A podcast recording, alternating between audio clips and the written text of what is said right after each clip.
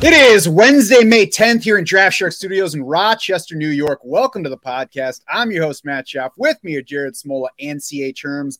Boys, I got stuck between boys and guys, so I'm just going to call you buys, and we'll turn this into a buy-sell-hold report. But we're almost 2 weeks removed from the NFL draft. It's the heart of rookie draft season. We've got Best Ball Mania 4 rolling. If you're not a dynasty player and you're just a redraft or a best ball player, that's going. So there's lots of best ball drafting going on. You've probably seen plenty of instant reactions to all the draft picks at this point. Everybody's sad over where all our offensive favorites landed. We're going to get to some of those guys, but it's time to measure the actual impact. We'll look at how rookie drafts are actually playing out. We'll look at some of the impacts on redraft kind of stuff. We're still going to be rookie focused today because that's the season right now, but the projections are certainly live on draftsharks.com. So you can see exactly how these guys stack up against everybody else and how they're affecting players around them. The rookie draft in our DraftSharks Superflex Dynasty League on FFPC is nearing completion even. Jared, do you have any favorite picks from your draft at this point on that one? No, I didn't have a ton of draft capital, which tends to be kind of how I play Dynasty. I like trading those picks for veterans. I'm kind of always in win-now mode. That team's been in win-now mode for a while. But, yeah, it's nice to have just been in some drafts at this point, to actually have been on the clock and, you know, having to decide between this second-round receiver versus this third-round running back. So I think, you know, our takes are probably stronger now than they were, you know, the day after the draft. Yeah, I have a 250 Dynasty League draft going on FFPC as well, and I had my second pick come up, and I think it's like round 4. I'm like, wait a second, the draft's already this far in. I only need one pick so far, but then I look at my team and I'm like, oh yeah, that's why I did that. Herms, how many drafts you got going right now? I want to hear what Jared had to say. Oh, I was gonna say I still think it's not a bad year to not have a ton of rookie picks. Like, you know, I think trading them for veterans or even trading it into 2024 is still a decent move. As far as I'm concerned, it's always okay to not have a ton of rookie picks. Obviously, assuming that you're doing it right, it doesn't mean sell those rookie picks for anything. But we don't ever want to rebuild these teams, right? That's part of our core dynasty philosophy. All right, Herms, how many rookie drafts you got going right now? Thankfully, not too many more. But definitely, I've been through a lot, and just the terrifying feeling that I'm always on the clock somewhere is something that, you know, the beautiful part of the year. You know, my sleeper app is very busy, a lot of notifications, all sorts of fun stuff going on there. But I think I'm almost done with, I think it's 9 or 10 of them or something like that, something crazy. Yeah, I'm going to do my best to ignore any you're-on-the-clock notifications that hit my phone during this. I don't think any league I have has a clock that's so short that it's going to run out while I'm here. So we'll focus in. We did do podcasts previewing all of these rookies going by position before the draft. And I mean, even though we're now after the draft, it's fine to go back and listen to those. You can still hear us talking happily about guys like Zach Charbonnet, and maybe you'll get, you know, real evaluations of the players as opposed to the post-draft biased version. So you can find those on YouTube, on Spotify, on Apple Podcasts, wherever you get your podcasts. If you do want to go back and listen, and if you're new to this, if you like our show, if you like this one, if you like any of those you listen to, if you just think Jared's eyes are pretty, let us know. You can help us out by subscribing, rating, reviewing on whatever platform you use. Tell us what you like about the show. Or frankly, you can tell us what you don't like about the show. Anybody who's been listening to us for a long time and has reached out to give me feedback can tell you, I listen to it, I take it to heart, we'll make changes for things that need changing. Or if it's something I don't think needs to change, I'll tell you why I don't think it needs to change. Either way, we'd love to hear from you. So let's jump to these rookies now. And we're not going to run through all of them because that's not what time it is. But I do think we need to start in round one, because the way that round one went for the wide receivers is significant. And there are lots of players that people planted flags with. They might have changed those opinions at this point, just in case anybody has forgotten in the 2 weeks since. We had 4 wideouts go in round one. They went in immediate succession late in round one. We had Jaxon Smith-Njigba to the Seahawks, Quentin Johnston to the Chargers, Zay Flowers to the Ravens, Jordan Addison to the Vikings, 4 successive picks. Jared, did the way this happened change anything for you, either for the whole group or individuals? So my top four wide receivers stayed in the same order: Jaxon Smith-Njigba, Quentin Johnston, Jordan Addison, Zay Flowers.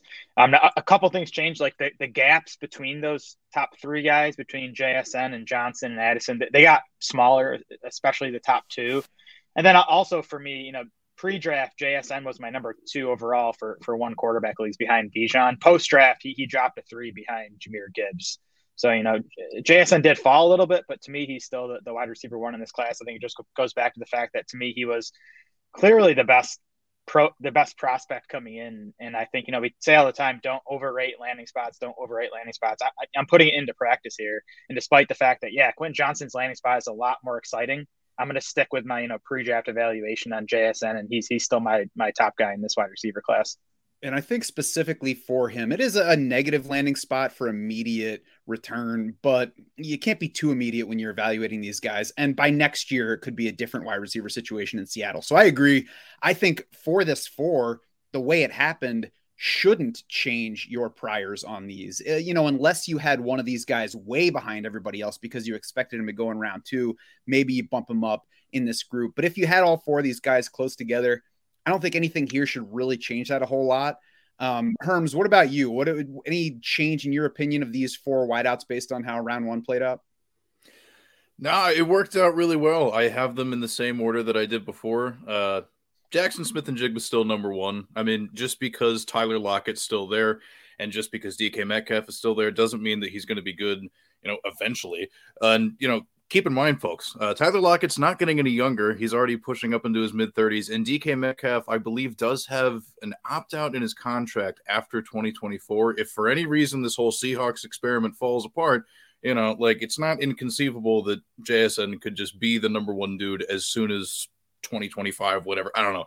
But actually, as late as 2025, I'll probably be better before that. But the big thing that I really want to hammer at is Jordan Addison going to the Vikings. Because, we were talking, if we're talking a lot of dynasty stuff right now, but for you best ball heads out there, if you're doing all those drafts, I think the best rookie wide receiver for this season may, in fact, end up being Addison, because the Vikings do run so many three wide receiver sets. Like, Adam Thielen's out the way. There's going to be so much opportunity for Addison out there running opposite Justin Jefferson, and it wouldn't be shocking if he produces over 1,000 yards, some sort of crazy rookie season. And I don't know, that's the one that excited me the most. But, Johnston, Flowers, I both had them, I think, 3 and 4 respectively. And those landing spots are interesting, but there's some traffic ahead of them on the depth chart. But either way, all good. I agree with you on Addison for best ball, and it's interesting. He's still going behind JSN in underdog drafts, and I think that's a mistake. I think Addison's going in the range where you can take him at wide receiver 35 on underdog. Jaxon Smith-Njigba is a do not draft for me at wide receiver 29 in underdog drafts for redraft. I agree with you guys on him not changing. I don't want to – he's not my number one. I'll talk about that in a minute. I agree with the landing spot not changing him overall longer term, but I think it absolutely changes him for this year's draft specifically. Jared, what about you with JSN for 2023? Yeah, I'm off him at wide receiver 29, unfortunately. I mean, landing with two high-end wide receivers. Now, flashback a couple of years, we saw JSN outproduce two high-end wide receivers at Ohio State and Chris Olave and Garrett Wilson. So I'm not projecting him to outproduce Metcalf or Lockett this season, but it's also not impossible if he's as good as some people think he is. Like maybe he does at least make it like a 3-horse race for the top wide receiver there. I'm with you guys too on Addison being the best short-term fantasy asset landing in Minnesota. The Vikings kind of quietly, I didn't even realize this until I started digging into 2023 projections, but Minnesota ranked third last year in both pass rate and total pass attempts. And I think as Herm said, Adam Thielen gone. Thielen saw 107 targets last year. I think that's like exactly what we have Addison projected for right now. So even, he's never going to be the number one receiver in Minnesota, which I think is fine, because I think that was one of the questions with him anyways. He's only 173 pounds. Can he be a lead receiver at the next level? He's not going to have to be in Minnesota, but I think there's still plenty of volume available to him, even behind Jefferson. Yeah, I agree with that. There was a lot more passing in Minnesota last year, and I thought that KJ Osborne was better than he was when I looked back at those numbers. So I think the immediate opportunities there. I think Addison, for me, got the best positive impact because I wondered if he was going to fall into round two, given that he's not especially big, not especially fast. And there were these other productive guys. So that he went right with them in the draft, I think, solidifies that it's the top four. Quentin Johnston, as I've said all along, was my number one wide receiver from the first point at which we did these rankings, and nothing's changed for me there, because even though he lands with the Chargers, who have Mike Williams, who have Keenan Allen, I mean, those two are even shakier beyond this season than Tyler Lockett and DK Metcalf. Mike Williams has never been a target hog. So even if he's there, you know, forever with the Chargers, he doesn't look like the same bet as DK Metcalf to lead the wide receiver core in targets, or at least to get to the point where you can't be a close number two. And then Keenan Allen, I mean, there were rumors about him potentially leaving the team this offseason before he restructured his contract. He's getting older. He looks older than Tyler Lockett. So I think Keenan Allen's probably out of the picture by next year. And Quentin Johnston could be excellent by next year and could definitely factor into one of the most pass-heavy offenses this season. Yeah, so Allen and Mike Williams are both signed through 2024, but they both carry cap hits over $30 million in 2024. I don't think it's possible for the Chargers to keep both of those guys unless, you know, one or both restructure those deals. So I kind of do think one of them will be gone next year. That obviously opens things up for Quentin Johnston. I like the landing spot. You also, obviously, you're tied to Justin Herbert, which is good news. We talked pre-draft about how, you know, Quentin Johnston's an interesting prospect because he's a bigger guy, but he almost plays smaller. And to me, his best aspect of his game is his after catch ability, which is what you don't think of a more smaller wide receiver. So he needed to land with a good offensive coordinator. Kellen Moore, to me, is near the top of the league of like OCs I trust to get the most out of Quentin Johnston. And I just watched one of Brandon Staley's post-draft press conferences, and he specifically highlighted Quentin Johnston's yards after catch ability, even mentioned that he averaged, 8.9 yards after catch last year. So I do think this is the coaching staff that Quentin Johnston needed to use him correctly at the NFL level. Kellen Moore ran four offenses for Dallas. Three of them finished inside the top nine in net yards per pass attempt. That included last year where Dak Prescott missed nearly a third of the season. So I agree. The fit's great. I'm excited about Quentin Johnston. Really, at this point, that's like the one thing where I'm like, man, maybe I shouldn't have given away all those round one rookie picks. So I got to decide just what I'm willing to try to give away for him in trade. So we'll see how that sorts out. But we're going to move ahead to the round two wide receivers now. And I mean, depending on how you look at it, might even be a more interesting group just because we knew what the top four basically was, even if we disagreed on the specific order of the players. Round two, we got Jonathan Mingo going to Carolina, Jaden Reed going to Green Bay, Rashee Rice going to the Chiefs. I'm going to have to give him a call and maybe see exactly where the emphasis belongs in that name. Then Marvin Mims to the Broncos. So Herms, first off, I guess, who would you be drafting first among these guys in a rookie draft right now? You're on the clock. They're all on the board and you can't take anybody else. Well, in that situation, I think we have to go with the Mingo Bingo. Come on, everybody. I mean, shit, here, if you look over on our YouTube channel, one of the fun things that I did before the draft was putting together some fun team and prospect fits. And one of the things that I mentioned was like, wouldn't it be cool if the Carolina Panthers had some like big bodied X receiver, because Frank Reich running that offense that he had over there in Indianapolis, scheming up a lot of targets and touches for Michael Pittman Jr. Yeah, wouldn't that be cool? Then they went ahead and did that by bringing in Jonathan Mingo. And, if you go over to the website, check out his profile, there are some things missing from Jonathan Mingo's production in college. But the one thing we do know is that he's huge and he can make some plays happen. And now that we know that he's going to be paired with Bryce Young long-term, I think it would be a ton of fun. I got to be honest, Jaden Reed's pretty close there at number two for me, but if I'm just going with the most fun thing and then also just kind of, just picking up the baton from myself for a call that I made beforehand, yeah, Jonathan Mingo. It makes all the sense in the world. I did not think he would get drafted as high as he did. So, I'm willing to trust the Panthers. I'm willing to trust them. Nothing like running a relay race with yourself over Jonathan Mingo. Jared, yeah. I think you became a bigger fan of Jonathan Mingo while doing his prospect profile. Is that right? Yeah, I mean, he's easy to get excited about. Like Herm said, he's 6'2", 220 pounds. He tested off the charts, 98th percentile relative athletic score. And there's fun stuff on tape, right? He's good downfield. You see the speed downfield. He's really good after the catch. He's another guy, not quite as good as Quentin Johnston to me, but Mingo averaged 7.3 yards after the catch per reception last year, again, at 220 pounds. He was also one of only 12 wide receivers in the country to earn a perfect PFF grade on deep balls. So again, he has the deep ball ability, he has the after-catch ability, he has the size. I'm trying not to get too excited because the production profile just isn't there. I mean, he spent 4 years at Ole Miss. He never led the team in receiving. Now, if you go back to his junior year, it looked like he was about to break out that year. He put up big numbers through, I think it was the first 3 games. Then he suffered that stress fracture in his foot, missed the rest of the season. And, it's possible that was even still a factor last year, because that is a tough injury for receivers to recover from. But again, so the production's not there, but then you factor in, you got the draft capital. I like the landing spot. He's tied to Bryce Young. I think Frank Reich's a good offensive mind. There are guys in Carolina's wide receiver core, but no one I'm particularly worried about. If Mingo's the man, he can be the number one wide receiver there, even by the end of this season, right? There's no one there we're super worried about. So, and especially in this class where there's not a ton to get excited about outside the top, 10 or so picks in these rookie drafts, I think Mingo's worth considering when you get to the end of round 1 in one quarterback leagues. And then, early middle round 2 in super flex.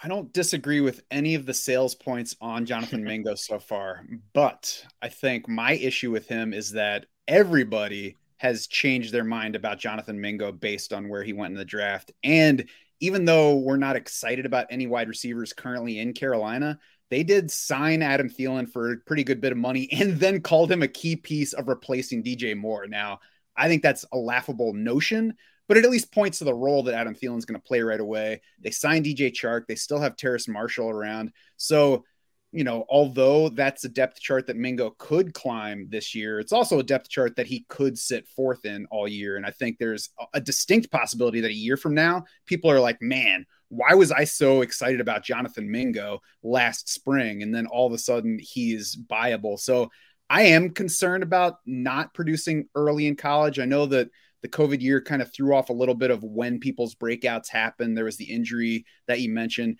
and he absolutely, could be good here. My pullback, and maybe it's just what I always do, but when I see everybody say, wow, Mingo, now he's my guy, I'm like, oh, wait a second. Why were we not this excited before? Maybe we're overreacting. Yeah, again, in this class, I think you could easily make a case for him as the wide receiver 5. If I'm actually in a rookie draft, though, and he's sitting there and I'm in that spot where he's about to go, I'm trading down, and Marvin Mims is still my guy in this tier. And these 4 wide receivers are all in the same tier for me, but I actually prefer Mims best among them. And he tends to go 4th among these guys. He's been going late 2nd in most of the rookie drafts I've been in so far. Go back to the prospect profile, production wise, awesome. He breaks out as a freshman, leads Oklahoma in receiving yards all 3 of his years there. Early declare. He just turned 21 years old. He runs a 4.38. at the combine. So a lot to like for Mims just as a prospect pre-draft. Falls to the late 2nd round, but Denver made him their first pick of the draft and they traded up to get him. And let's remember, this is the first draft under new head coach Sean Payton. So that means a lot to me. I know there's, Jerry Jeudy is still there. He his 5th-year option was picked up, so he's signed for 2 more years. Cortland Sutton's still there for now, but I think Denver saves $10 million if they move on from Cortland Sutton after this season. So even if that the trade rumors don't come to fruition, I think there's a good chance Sutton is gone by next year. So I could see Mims being a top 2 wide receiver on this team. And quarterback questions long term with Wilson there, but I do like Sean Payton and obviously what he did in New Orleans for all those years. Yeah, I mean, this is a good situation, maybe even a better situation than Seattle to say, if you look at it right away, you think it's crowded, you think Marvin Mims is blocked and that his value takes a big hit. But I mean, Jerry Jeudy, Cortland Sutton, Tim Patrick, there's even a better chance than with the guys in Seattle that any of these guys could be out of the picture by next year and creating space for Marvin Mims. So Jared, if you're not able to trade down, if you have to make a pick, and it's Jonathan Mingo and Marvin Mims still on the board, are you taking Mingo ahead of Mims, or are you taking Mims? I might take Mingo just for the dynasty value and hope to flip him in a month or two, right? Like if the rest of my league views Mingo higher, maybe just to accrue as much value as I can, I might just end up taking Mingo. But like if I'm forced to pick and I can't trade these guys, I do prefer Mims. Herms, you think that tends to work, taking a guy that you don't really want more and then trying to trade him within the next 2 months? Rarely, if ever, but sometimes but it all comes back to if you know your league mates. It depends on who you know and what they're all about. I would just caution you, Jared, that if nobody in your league is willing to trade up to get Mingo, the chances are low that they're going to trade to get Mingo later on. I can't leave this section without talking about Jaden Reed, of course, because I've been talking about him through much of draft season. People kind of caught up on Jaden Reed, and then he finally landed in round two, and he landed with a Green Bay team that presents immediate opportunity. We talked about the depth charts elsewhere giving opportunity. Green Bay presents that as well. Christian Watson looks like he's going to lead that crew. He's the most physically gifted receiver on hand there. He's also heading into just year two, so we don't really know what his role is going to look like. Romeo Doubs spent a lot of time starting last year. He had a really nice camp and impressed coaches there. Maybe he's set as the number two, or maybe Jaden Reed challenges that. Maybe Jaden Reed just fits in the slot between those guys, and they're all on the field, and Reed is a good source of target share while sharing the field with those players. For me, I'm betting on a player who was an immediate target share grabber in college, did so as a true freshman at Western Michigan, despite Dwayne Eskridge being on that team. Then he transferred to Michigan State. What I read was he was looking for a bigger challenge. So he went to Western Michigan. He was like, this is easy. I'm going to go to a bigger school. Went to Michigan State and immediately got target share there as well. Produced there across his time. Not the biggest guy, not the fastest guy. This was a good class in which to be neither of those things. So I like the player. I like the opportunity. I'm taking Jaden Reed ahead of the rest of these guys because I believe more in him, both fit-wise and the proven production to this point. Didn't we both have him in our top 10 in the pre-draft rankings? I believe so. Yes, dude. I'm so excited about it because the greatest thing that he has going for him, like kind of the opposite of some of the guys that we were talking about before, is like just the immediate path to production. Because outside of Christian Watson and Romeo Doubs, what's on the Packers roster? Those tight ends, the two rookies that they both drafted, they have to sort their own situation out, but that's the tight end position. We're not talking about receiver, folks. And I think if I remember correctly, in the profile, we had mentioned something about how Jaden Reed was, kind of lined up out wide a lot in college. Maybe it wasn't always the best fit for him, but I remember he was either at the Senior Bowl or the East-West game, whichever. Yeah.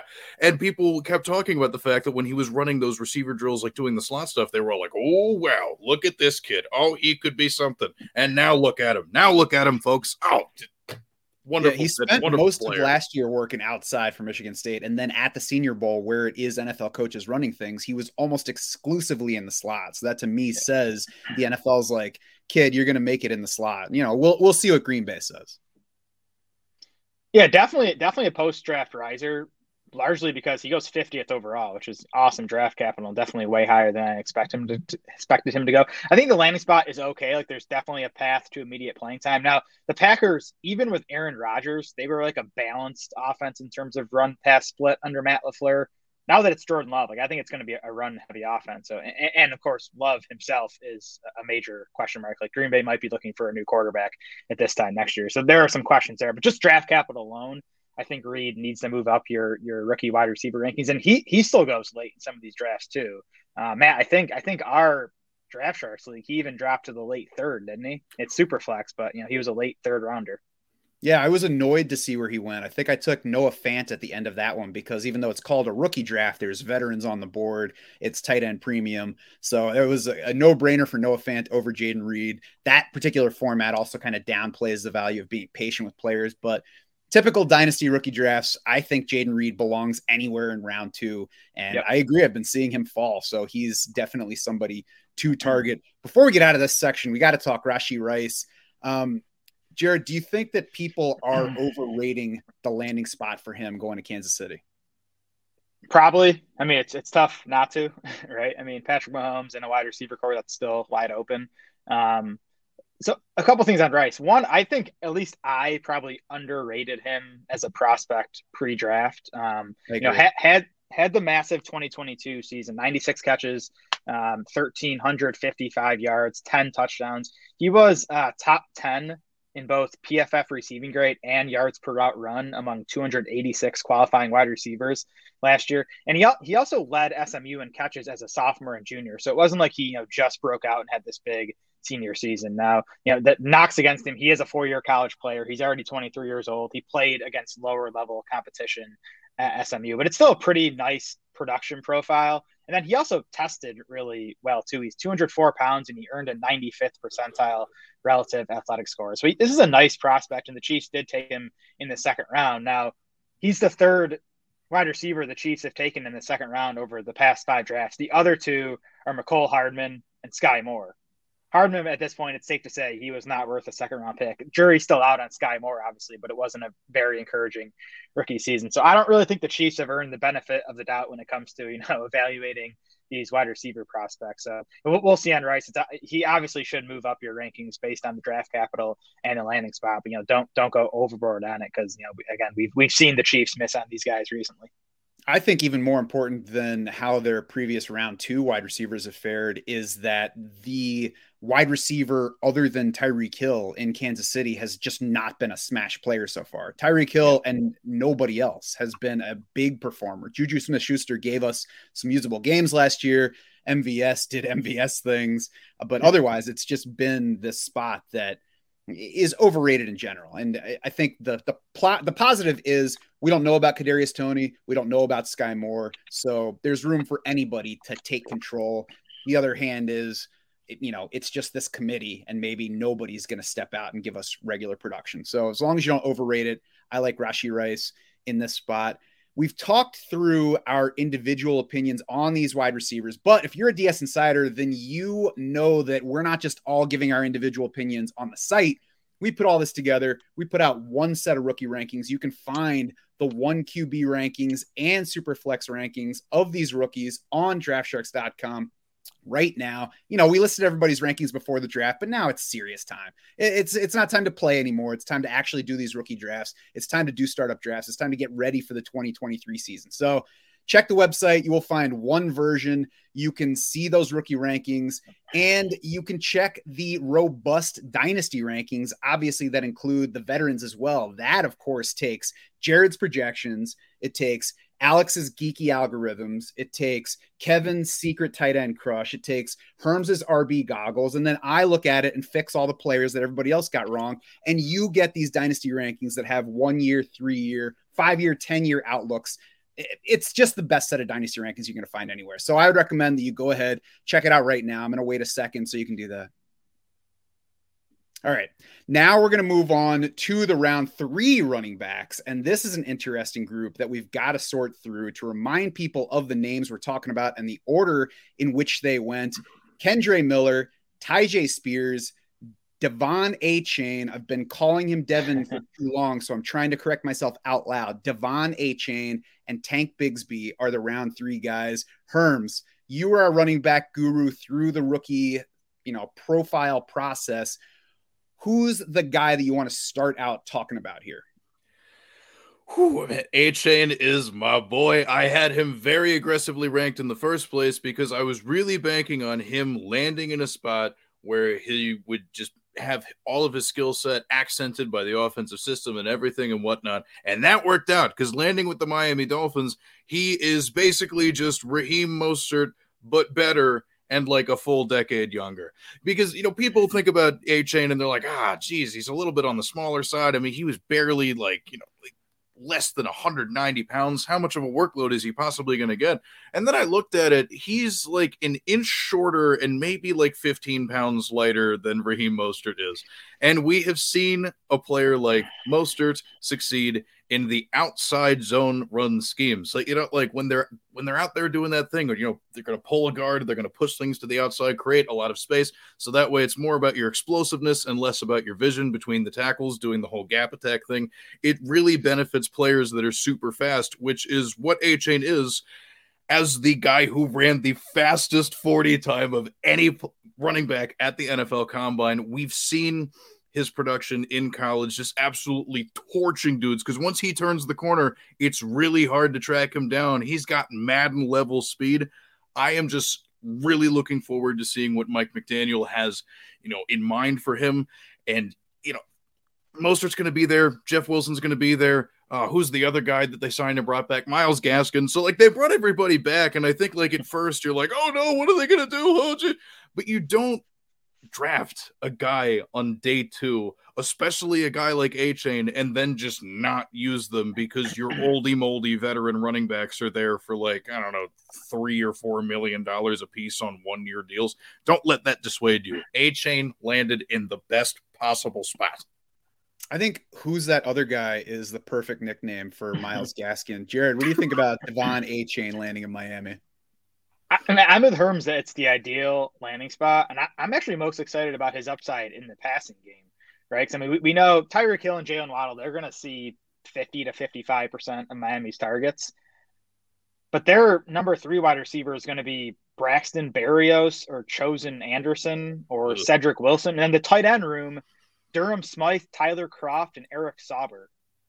So, like, there is a clear path for Achane to be the third option in this passing game and get, you know, 10 to 12% of the targets right out of the gate, and maybe eventually like a 15% target share. Like, I think that's on the table for him. So that's the exciting part. I mean, the weight to me is a concern. I mean, 188 pounds. You look at, I looked at running backs 195 pounds or lighter over the last 10 years. So that's even giving Achane another 7 pounds. Like, the best fantasy contributors are Justin Forsett, Tariq Cohen, Phillip Lindsay, Dion Lewis, JD McKissick. Like, that's the type of player we're talking about here. So that's my concern. Like, what is the ultimate ceiling of a guy at this weight? But I think like whatever that ceiling is, like, landing in Miami is gonna help Achane reach that.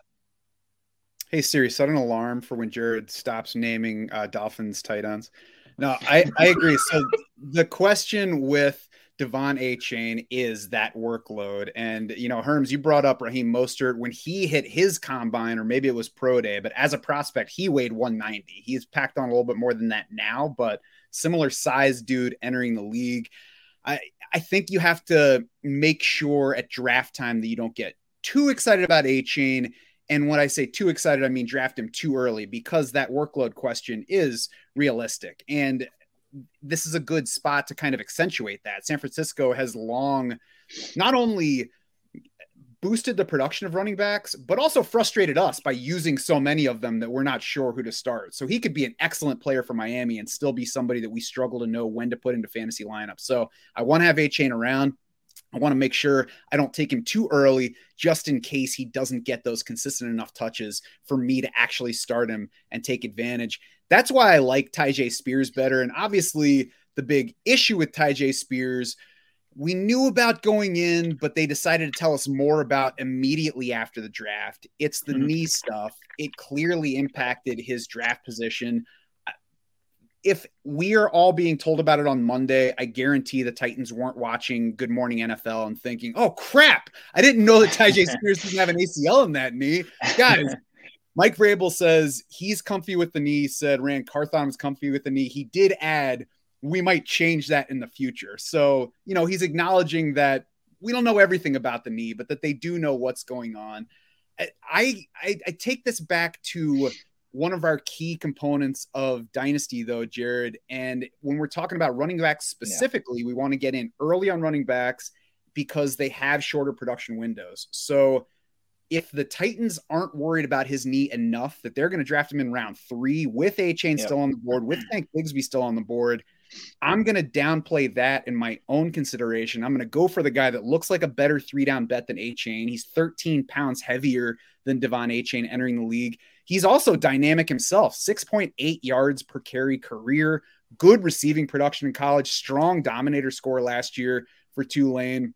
So I had Spears ahead of Achane before. We had Spears as a consensus ahead of Achane before the draft. To me, the way this all played out and the late arriving specifics on his knee aren't enough to make me change that.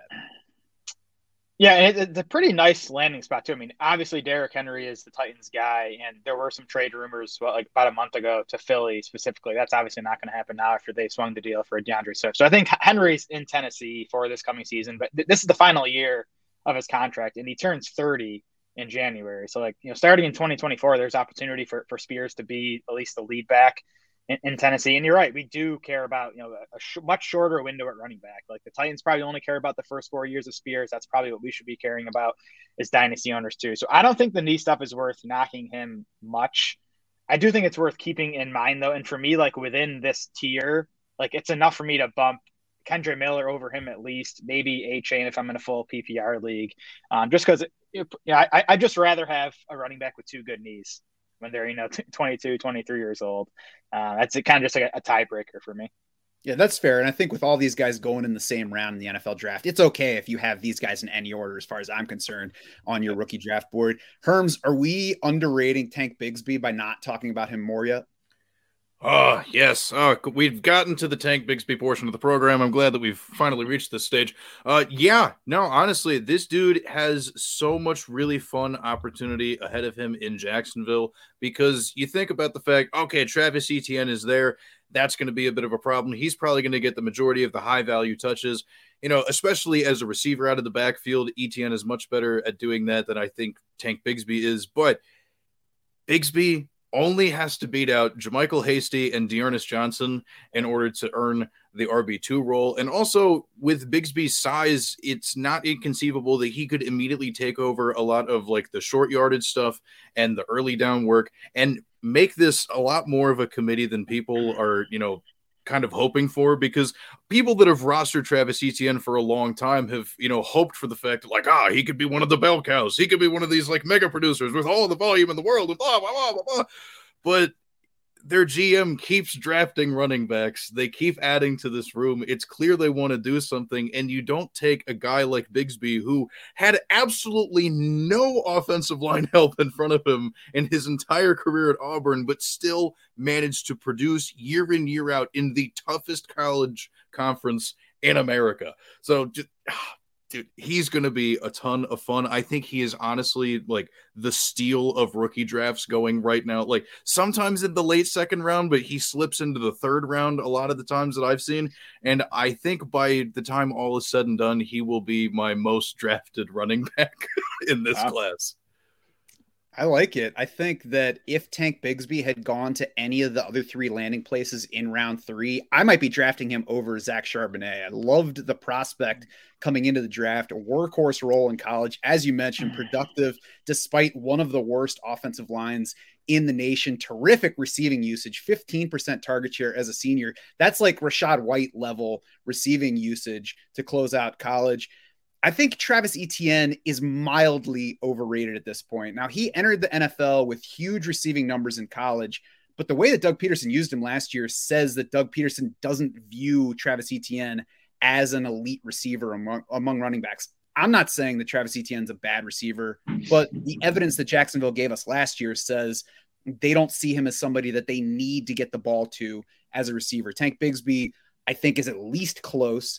Maybe even, maybe better. We'll see exactly what they think about him. We also have heard Doug Peterson say it takes more than one running back, and we know that that's generally the idea in the NFL. So I think the initial thought for a lot of people is, crap, he's blocked by Travis Etienne there. I think it's really more he's going to share work with Etienne. We'll see just how much they share with the Jaguars. Jared, what do you think of Tank Bigsby? Yeah, I'm less excited about Bigsby than you guys are. I think his profile is fine. Nothing about it really gets me excited. And I'm probably higher on Etienne than you guys are. Remember that he was a first round pick. Peterson said all offseason by a different staff. Yep. Peterson said all offseason that he wanted to add a back. So I expected the Jags to draft one. I didn't expect it to be a day two guy. So that was surprising. Do you guys think Bigsby is going to have standalone fantasy value behind a healthy Etienne? Because to me, he's the handcuff, which is worth something. But I just don't think he's someone that we're going to be able to start the next, at least 2 years while Etienne is the lead guy in Jacksonville. I think Tank Bigsby is at least a similar bet for work over the next 2 years as Devon Achane and Kendre Miller are. I think there's a decent chance that Tank Bigsby could be a guy that you could flex in your lineups this year. Okay. That'd be bad news for Etienne then. The Kendre Miller point, immediately, I think that's true. Bigsby might be as good or better bet, but like with Miller, he's behind an aging Alvin Kamara who has suspension risk, obviously. and aging and kind of like just okay Jamal Williams. I just think, you know, I think Etienne is a bigger roadblock to Bigsby than anything in the Saints backfield is. Yep, that's fair. Travis Etienne signed through 2024 at this point. The 5-year option is an option beyond that. It's no lock the way that the league is treating running backs at this point. We just saw Josh Jacobs last year have the team decline the option. So, you know, we'll see how long Travis Etienne is in the way. And certainly if he's around for 2 years, that's going to cut into Tank Bigsby's value. Not somebody I'm getting overly excited about, but I like the player more than I like the situation. I'm not going to let the situation push me away from him. Roschon Johnson did not go in round 3, but he did land in Chicago, which I think makes him worth comparing to all these round 3 guys, especially because there was no other running back in round 4. Herms, you did the Roschon Johnson profile. Are you drafting him ahead of any of those round 3 running backs we just talked about?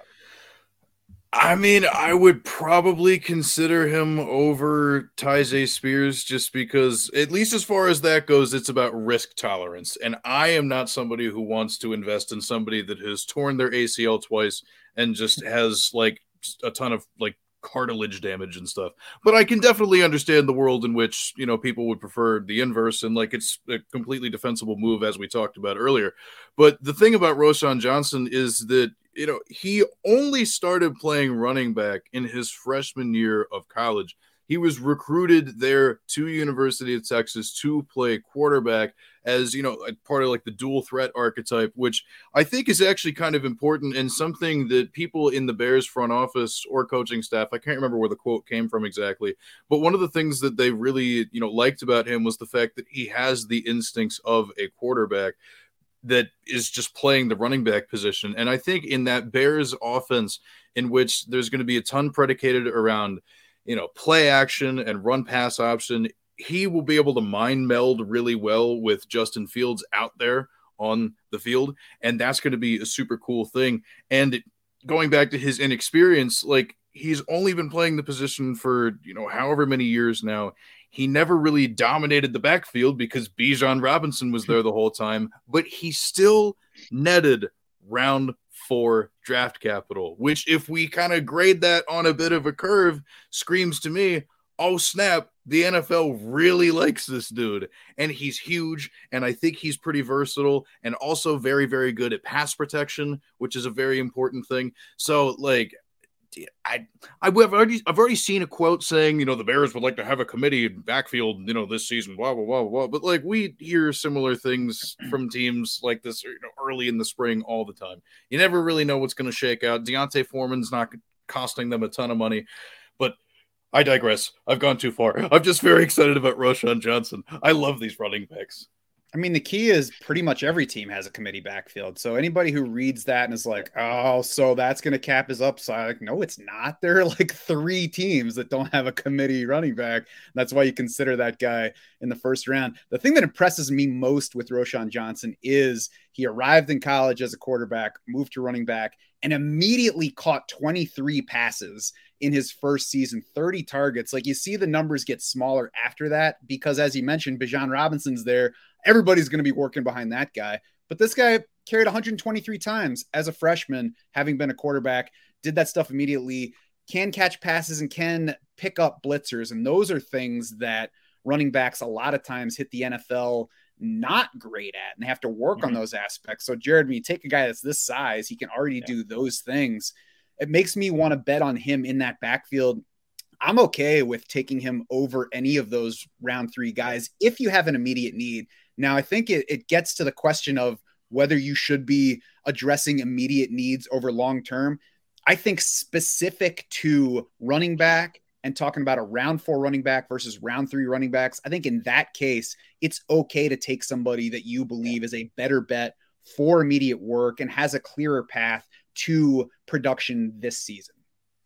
Yeah, I'm taking Roschon Johnson over Tank Bigsby in rookie drafts, both for the immediate opportunity and even longer term. I mean, I had them, I think, back-to-back pre-draft, and I like Johnson's landing spot better. Draft capital, you know, slightly in favor of Bigsby, but not really enough for me to really factor that in. I think you guys nailed it with Johnson in the passing game. The fact that he caught 23 balls as a true freshman at Texas. Bears GM Ryan Poles has already highlighted his pass protection ability as a reason why they liked him. And who are the other two guys in the Bears backfield? Khalil Herbert and Donta Foreman, who are basically zeros in the passing game. So I think right out of the gate, Roschon Johnson could be the Bears passing down back. And I like Khalil Herbert, and the advanced metrics like Khalil Herbert. I don't know if the NFL or the Bears do, right? I mean, they let David Montgomery go, but then they signed Donta Foreman in free agency and they drafted Roschon Johnson. So. And Travis Homer. And he's the one who, you know, I thought was the guy who might steal passing down work before Johnson arrived, but I think Johnson has an inside track. So I think the backfield's wide open. I think it will be a committee. I think it's a committee alongside a rushing quarterback in Justin Fields, who's going to take a lot of the goal line work. So it's not an awesome spot, but I think it's a spot where Johnson could get on the field immediately. Yeah, it's a good spot for, for potential touches available. It's not an awesome spot for touchdown upside, as you say, or receptions. But in terms of just, immediate opportunity, it's nice. I've never been a Khalil Herbert fan. I'm the staff anti Khalil Herbert, trying to keep people from rating him too high. And, you kind of alluded to it. Like, you can't point to these moves and say, obviously they hate Khalil Herbert, but when they let David Montgomery walk, it was like, oh, okay, maybe Khalil Herbert takes over. And then, as you said, they signed Foreman, they signed Travis Homer, they drafted Roschon Johnson. None of those guys is a stud, but it's like, all right, we're going to gather a bunch of things and see what works, as opposed to handing the job over to Khalil Herbert here. So you heard what we think about Roschon, round three running backs. Now it's your turn. Where do you rank Roschon Johnson among these running backs? Who's your favorite of the round three guys that we talked about? Comment below our faces on YouTube. Tell us what you think. We'd love to hear from you. Herms, you've got to pick somebody else besides Roschon Johnson as your favorite day three running back. Don't worry, I'm going to write it down in the book. He's not your favorite. Roschon Johnson is your favorite day three running back. So I'll start with you and your second favorite day three running back. I think, I don't know if they're my second favorite per se, but at least in terms of the opportunity, Chris Rodriguez there with the Commanders has something kind of going for him, because we think about what's there on that depth chart. Like Brian Robinson, kind of the big boy doing, the between the tackles, early down, short area stuff. And Antonio Gibson's out there on his little pass catching island. But if anything ever happened to Brian Robinson injury wise, I sincerely doubt that they would end up trusting Antonio Gibson with just this mega role, because I think we learned this lesson already. Once upon a time, a lot of people really liked Antonio Gibson, but guess what? He's not going to be, the bell cow that a lot of people hope for, including myself. It was disappointing for me as well. But Chris Rodriguez is an absolutely huge dude, absolutely built, and would immediately step into fantasy relevance as early as this season, and he's just one injury away from doing that. And we can't really say that about a lot of guys drafted in day three anyway, because I think like Lou Nichols got drafted by the Packers. He's another guy that I really liked. He dominated college football a couple of years ago, but that would require both Aaron Jones and AJ Dillon going down probably. And what are the odds that we're going to see that? And I could say that about however many different players, but Chris Rodriguez is the one. He has the prototypical size to be that, sort of early down type dude. Also probably big enough for some goal line work. So you never know, but that's probably where my head's at least as far as fantasy relevance goes. I am also a fan of anybody who spells Lou phonetically. Jared, who else do you like among the day three running backs? Yeah, just on Rodriguez, he's interesting too as far as the landing spot goes, because there is a new OC in Washington, Eric Bieniemy, so that maybe opens things up a bit more. Where maybe Robinson isn't quite locked in as the lead ball carrier, so that's interesting. I like Chase Brown, who went to the Bengals. I mean, we were all expecting the Bengals to add a running back. I think we expected them to do it earlier, and I think waiting until day three means that Joe Mixon is going to be their guy again this season. But it's the final year of Mixon's deal, and I'd be surprised if they bring him back beyond 2023. So, and this is day three, so that's not to say Chase Brown is like gonna be the guy starting in 2024, but at least there's an opportunity for him to be the guy. And he's a pretty interesting prospect too. I mean, he spent 5 years in college, so that's not great. The first was at Western Michigan, then he was at Illinois the past 4 years, but he was Illinois' lead back each of the last three seasons. 328 carries last year for over 1,600 yards. Also caught 27 balls. Last year, he's 209 pounds, so he's big enough to maybe not be a workhorse, but be a team's lead back. And he ran a 4.43 at the combine, a 40-inch vertical. He earned a 98th percentile relative athletic score, so he has the athleticism. So Chase Brown, he's maybe the handcuff to Mixon this season. You're not going to get anything from him beyond that, but in 2024, there's at least an outside chance that he's the lead back for one of the best offenses in the NFL. Yeah, don't get too excited. Like we've talked about some other guys, don't say he's definitely the handcuff this year and then he's definitely taking over next year, because that's not how fifth round picks work. But both of those things is possible. I agree. I'm high on Chase Brown for where he's going. Since you picked him, I'll mention Eric Gray. I'll mention Evan Hull, because they both went in the same range as well. Eric Gray is not an exciting prospect because of his 4.6, 240. I mentioned him in a short the other day, though. He was productive at Tennessee immediately to kick off his career, despite Ty Chandler being in the same backfield there. Then he transferred after 2 years, finished at Oklahoma, had a big final season at Oklahoma, 1,595 total yards. You know, slow 40 makes him a weak long-term bet, but with the Giants, he's got to beat out Matt Breida to be the number 2 back behind Saquon Barkley. So he's a Barkley injury from significant work this year. And then Evan Hull, he's a Jonathan Taylor injury, probably from significant work. He was a productive pass catcher throughout college, and like to an enviable level, a player that we liked. I think this is a sneaky good landing spot because of the handcuff value to Jonathan Taylor. We're not going to get standalone value, but you know, most number 2 running backs, we don't want to start in fantasy. We want to pick committee guys and high ceiling handcuffs. And in Indy, he's got Zach Moss's competition. He's got Deion Jackson's competition. That's beautiful competition if you're a rookie running back trying to carve out a role. So I like both of those guys as handcuffs heading into this season. Sleeper time. Herms, why don't you start us off with a non-running back sleeper for Dynasty? Oh, gee, hold on. I got to look this guy's name up. Please come back to me. I have a good one, I swear. Jared, hit us with a non-running back sleeper for Dynasty. Yeah, I didn't know how sleepy you wanted this sleeper to be, so maybe this is, you know, too up the board. But I wanted to talk about Cedric Tillman, who I liked quite a bit heading into the draft, and I think his landing spot is better than I've seen a lot of people talking about with Cleveland. He went in the early third round, so that's kind of, I think, where we expected the draft capital to be. And I'm just in on this Browns offense in the passing game specifically. I think we're starting to see a philosophical shift in Cleveland to more of a pass-centric offense. You just look at the moves they've made over the past couple of years. I mean, obviously the Deshaun Watson trade to get what they hope is an elite quarterback. They bring in Amari Cooper. They sign David Njoku to an extension. They make the deal for Elijah Moore. Then they spend a third-round pick on Cedric Tillman. So I just think this is going to become a offense that revolves around Watson and the passing game. I mentioned all his wide receivers, obviously crowded out of the gate for Cedric Tillman.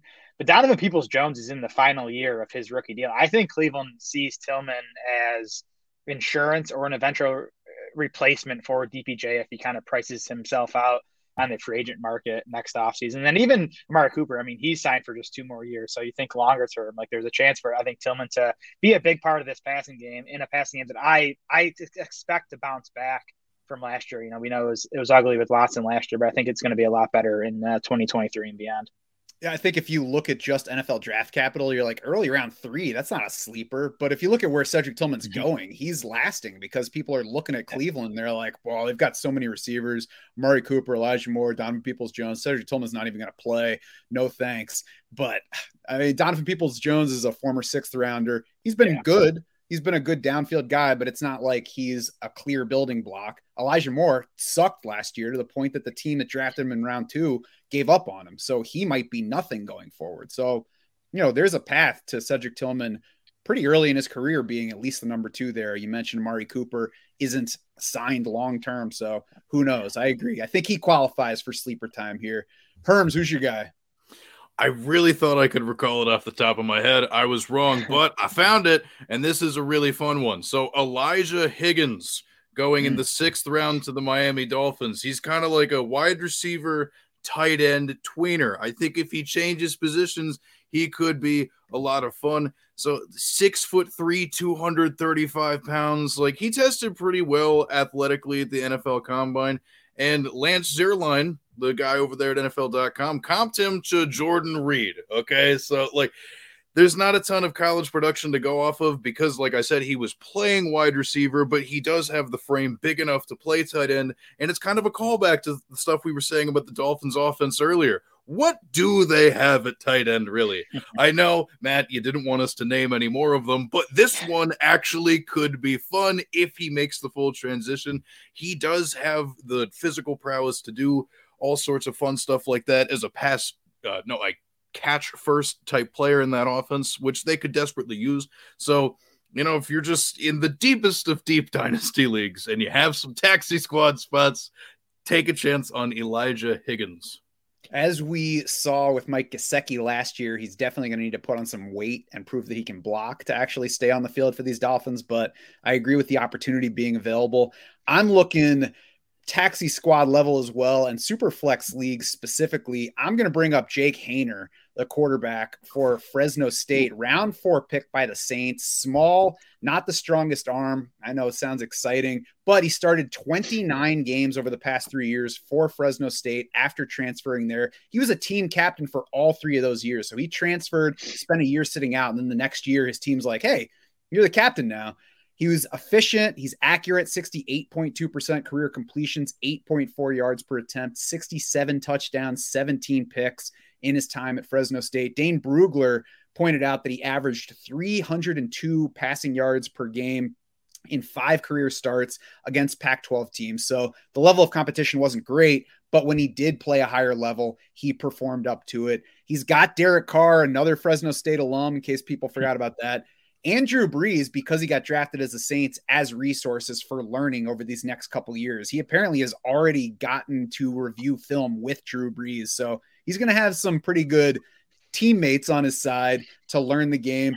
We'll see if there's anything there. He might just be Chase Daniel long-term. That's why he's a taxi squad guy. But if he doesn't become anything, you drop him, you lose nothing. If he does become something, then, you know, what do we say, Jared, in these dynasty superflex leagues? You want to be the first of the backup quarterbacks. Yeah. If Jake Haener looks like he can get on the field, and another of the things Brugler said about him is that he's comfy under pressure. He doesn't get rattled. He knows how to lead his receivers to a spot. So if he quickly proves that he's ready to be a backup, he's a Derek Carr injury away from playing in games. Yeah, I think definitely worth a pick in super flex leagues if you go, you know, like 5+ rounds. By the way, while you were talking about Jake Haener, which I didn't expect any Jake Haener talk on this pod, but I looked up Elijah Higgins and on FFPC, which is tight end premium. He is listed as a tight end there already, which is good news for his value. So and those rookie drafts go, what, are they like 7 or 8 rounds, I think? So he's definitely worth a pick when you get to the end of those and you know, tight end premium scoring. And the best ball ones go even farther than that. I'm in a best ball dynasty league, and it goes at least 10 rounds. So thanks, Herms. I'm going to be looking at Elijah Higgins now. Got you. You can check our rookie rankings right now for 1 quarterback leagues, 4 super flex leagues. As I mentioned, I highly recommend you check out the full dynasty rankings with 1 year, 3 year, 5 year, and 10-year outlooks. Of course, they all power the draft war room. We've been using those this week for our rookie drafts, for our startup drafts. They're available for best ball drafts if you're doing those instead of dynasty right now. Draft War Room will sync to the site on which you're doing your draft. It'll give you customized pick recommendations at every single turn. So get on that. Hit DraftSharks.com now. Check it all out. We'll be back here to pod every week to give you much more. We're going to be shifting away from the rookies, getting into more redraft stuff. The projections are up on the site, so you can check it out, see some of the things that we're going to be talking about, and subscribe here so you don't miss any of these shows or any of the shorter content that comes out in between. For Jared, for Herms, for the rest of the Draft Sharks crew, I'm Matt Schauf saying thanks so much for swimming with us.